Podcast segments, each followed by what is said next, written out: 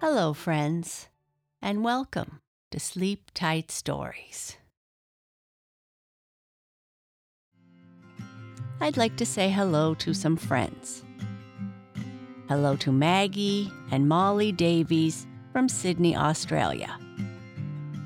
Hello to Zoe and Ellie. Hello to Wesley, Wyatt, and Quinn. And hello to Zayden from Wellington, New Zealand. Thank you so much for your support. It means so much to us.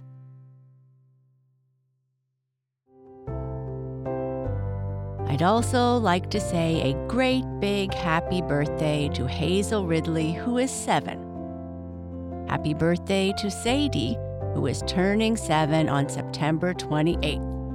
And happy birthday to Kiara, who will turn 11 on September 30th. A very happy birthday to you all. I hope your day is very special.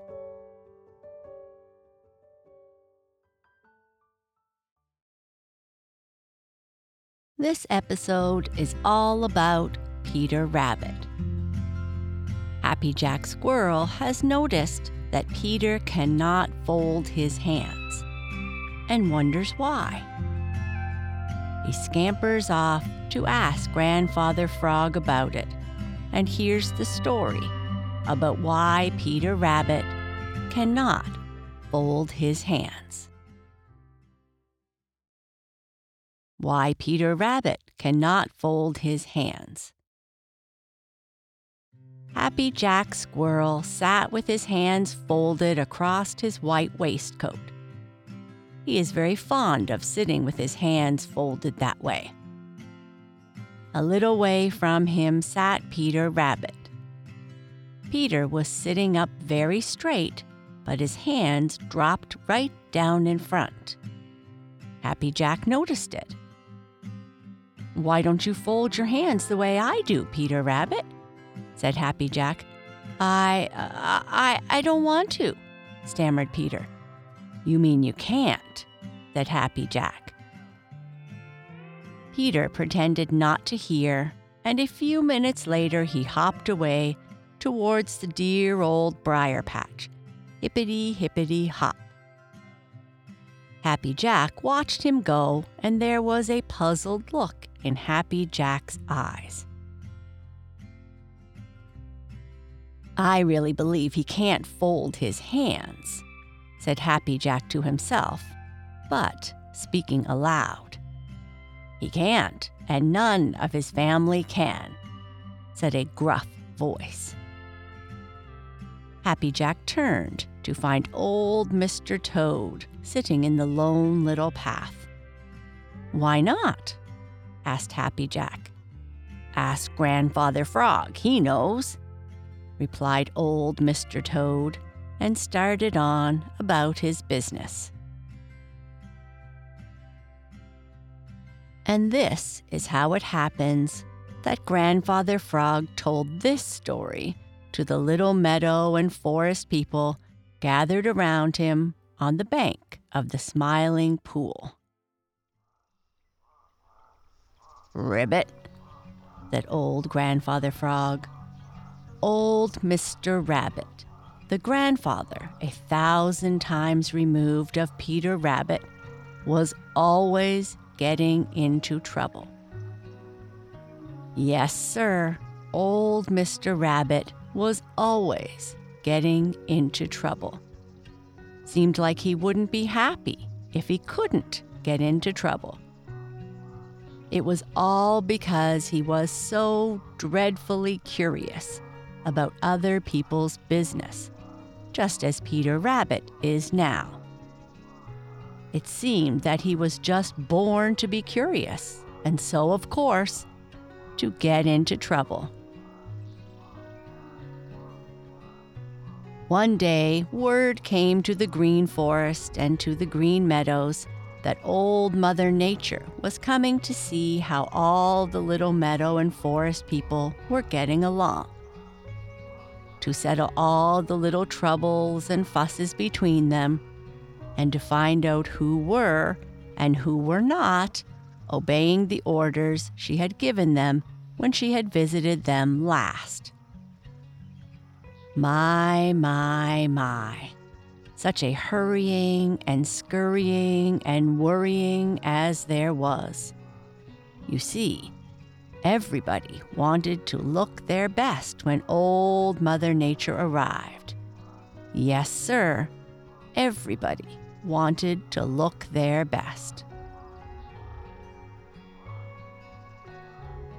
There was the greatest changing of clothes you ever did see.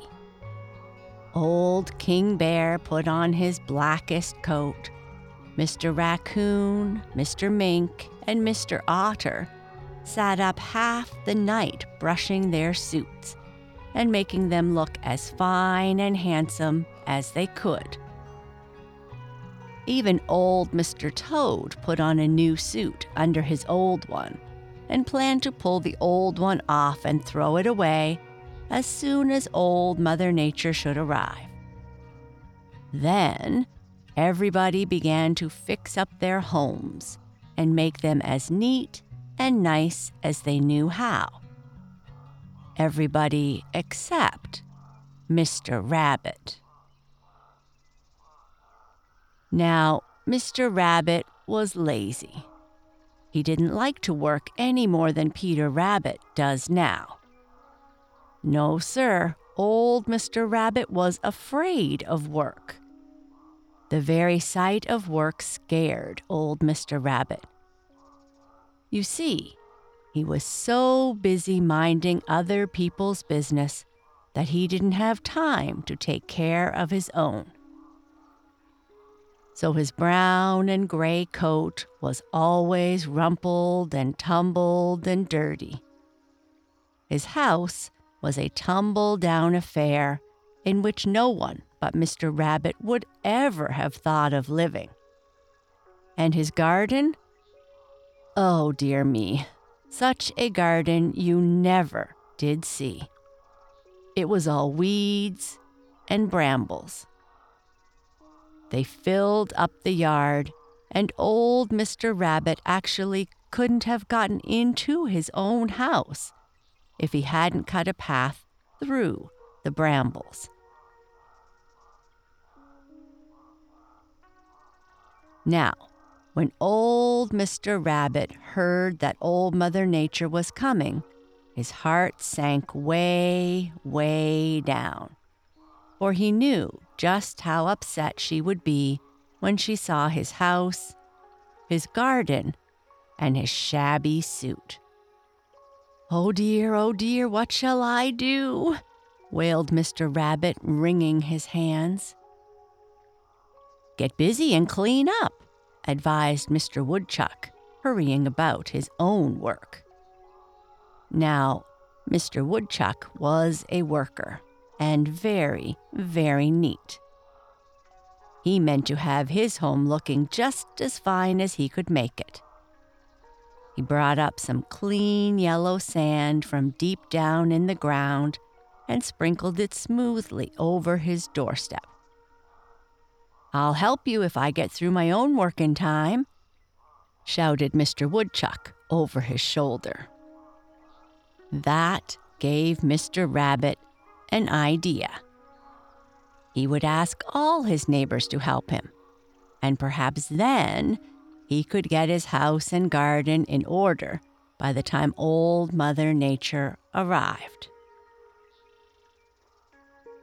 So Mr. Rabbit called on Mr. Skunk, Mr. Raccoon, Mr. Mink, Mr. Squirrel, and Mr. Chipmunk, and all the rest of his neighbors telling them of his trouble and asking them to help. Now, in spite of the trouble Mr. Rabbit was forever making for other people by his dreadful curiosity and meddling, all his neighbors had a warm place in their hearts for Mr. Rabbit. And they all promised that they would help him as soon as they had finished their own work. Instead of hurrying home and getting to work himself, Mr. Rabbit stopped a while after each call and sat with his arms folded, watching the one he was calling on work. Mr. Rabbit was very fond of sitting with folded arms. It was very comfortable. But this was no time to be doing it, and Mr. Skunk told him so. If you want the rest of us to help you, you'd better get things started yourself, said old Mr. Skunk, carefully combing out his big, plumy tail. That's right, Mr. Skunk, that's right, said Mr. Rabbit, starting along briskly, just as if he was going to hurry right home and begin work that very instant.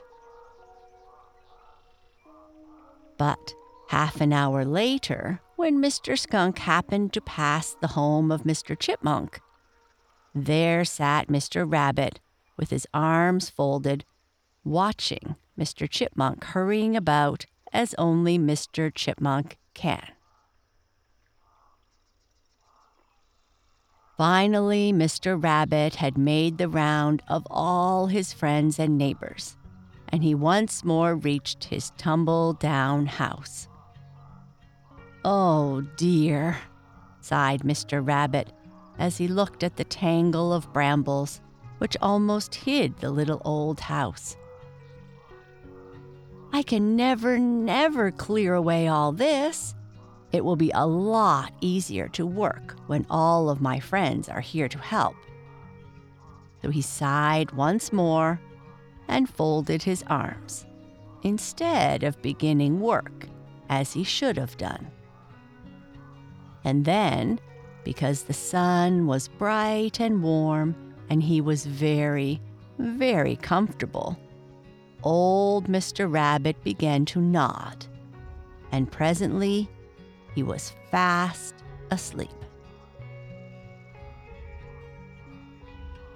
Now, Old Mother Nature likes to take people by surprise, and it happened that she chose this very day to make her promised visit. She was greatly pleased with all she saw as she went along until she came to the home of Mr. Rabbit. Mercy me! exclaimed Old Mother Nature, throwing up her hands as she saw the tumble down house, almost hidden by the brambles and weeds. Can it be possible that anyone really lives here? Then, peering through the tangle of brambles, she spied old Mr. Rabbit sitting on his broken down doorstep with his arms folded, fast asleep. At first, she was very upset. Oh, very upset indeed. She decided that Mr. Rabbit should be punished very severely. But as she watched him sitting there, dreaming in the warm sunshine, her anger began to melt away. The fact is, Old Mother Nature was like all the rest of Mr. Rabbit's neighbors. She just couldn't help loving happy go lucky Mr. Rabbit in spite of all his faults. With a long stick, she reached in and tickled the end of his nose. Mr. Rabbit sneezed, and this made him wake up. He yawned and blinked, and then his eyes suddenly flew open with fright. He had discovered Old Mother Nature frowning at him. She pointed a long finger at him and said, In every single blessed day, there's time for work and time for play.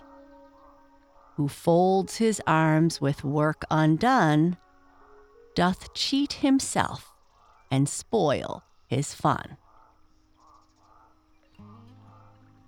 From this day on, Mr. Rabbit, you and your children and your children's children will never again be able to sit with folded arms until you or they have learned to work.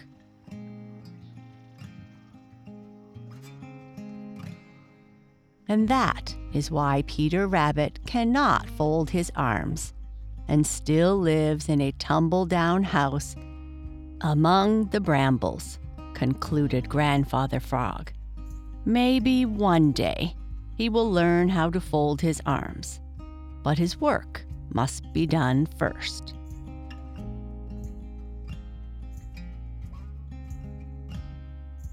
And that is the end of this story. Good night. Sleep tight.